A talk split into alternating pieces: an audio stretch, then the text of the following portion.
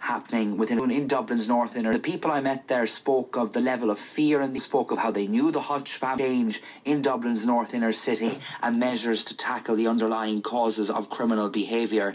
Uh, one person I spoke to was Joe Dowling, born and reared in the inner city. He's been a community worker for the last 24 years and works with those suffering from drug addiction. God, God forgive me, it's desperate what's going on. And the whole community feels so sorry for these people, for the family of these people. The families, we all grew up with these family. You know what I mean? Great family. You know what I mean? That's the way it is around here. We're always united, united frontist families, growing up in this community 15, 60 years ago. And that's what it's about. You know what I mean? Families are great people, great people. Just ordinary people like us. That's all they are. It's what the media's making them out, all this papers and whatever it may be. You know, these people are not that.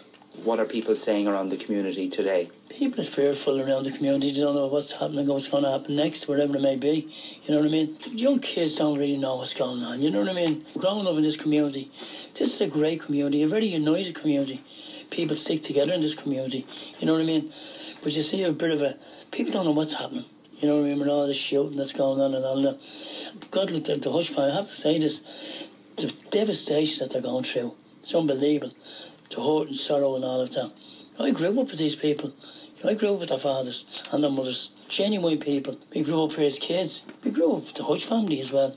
You know, we played football with them, and they're part of part of us as well. You know what I mean? I'll never deny who I am or where I'm from. Never will. You know what I mean? I'm very proud of this community. Kids in primary school, teenagers in secondary school uh, in the area, you know, is there a sense of fear for them as well that they're growing up with this on their doorstep? Well, I say one of the incidents there yesterday, I think the school, I heard the school was in lockdown up up the road, the Larkin College, stuff like that. Their young kids going to school as well, you know what I mean? Just a generation's going to be coming up. Stuff like that. I have to be honest and say, I'm glad I'm going now as a world, not coming into it. I feel fearful for my own grandchildren. Why? Because what, what's going on, you know, and what's going on in this, not this community, just what's going on in the world. It's a different world today. Well, what do you need, or what does this community need? I'm coming from an addiction myself, and I've no problem saying that. I'm in recovery a long time. If we could get more treatment centres, more treatment beds, more and more and more, that's what we need. More of all this, that they're able to come in and say, I'd like to go into treatment, and we be able to say, there's a bed here, there's a bed there. But that doesn't happen.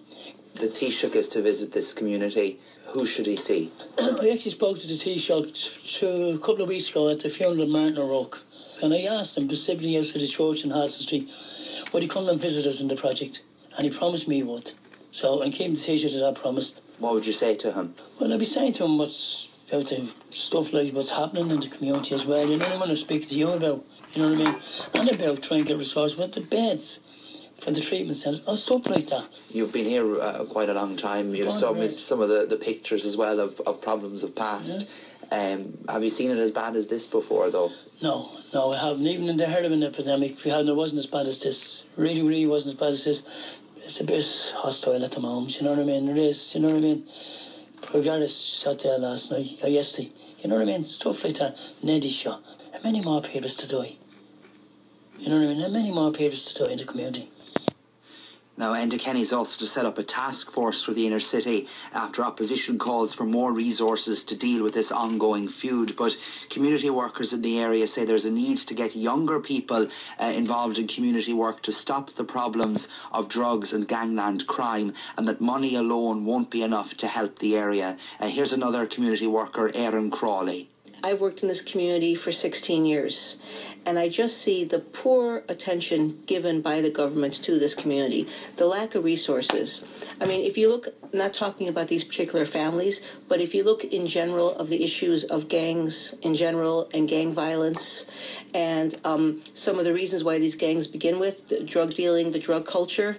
Um, these are some of some of the underlying issues: um, multi generational unemployment, poverty, um, lack of prospects for young people, lack of activities for young people. A lot of young people, I believe, having talked to them, they sometimes see this kind of thing like it's a video game, like they don't get the reality of it. You know, these are human beings who have children who've lost their lives, and sometimes it gets glamorized. Mm-hmm. And I believe what this community needs is it needs better role models is it any wonder then that young people may get involved in, in crime? Well, no, because first of all, it's it's easy money. Like like, I work with a lot of um, young men and women around this community over the years, you know, and a, a lot of them would see it as you know a fast way to, to make a buck, you know, and they don't realize that unfortunately, you know, if you go down that route. There's only so many paths it can lead to. You know, very few people stay successful for long. Community worker Aaron Crawley. Barry, yesterday's shooting came exactly one week after not a march but a procession against violence in the area. That's right, over 200 people turned up to that procession, and uh, they said that yesterday's shooting, coming as it was a week after uh, that, that procession, was a real source of disappointment. Now, the parish priest for Our Lady of Lourdes, Sean McDermott Street, is Father Richard Baer from Malta. Uh, his church is also the home of the shrine of Matt Talbot. The remains of Matt Talbot are there, uh, and he says the area has much to offer, uh, but he, he hopes that some something can be done to help stop the problems. Might it be coming as it was a week after that procession? Mm-hmm. No, it definitely creates a certain sense of anxiety. Okay, and also this is the awareness that something needs to be done, and. Uh, that we not simply to react to situation but to be proactive. Quite a, an elderly parish here. Uh, it's it fair is, to say. What are they saying about events of, of recent weeks?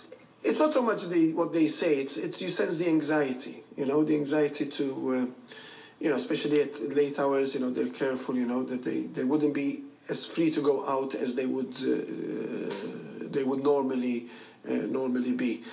My concern is also the impact on the young people. You know, children at school seeing all this happening. You know.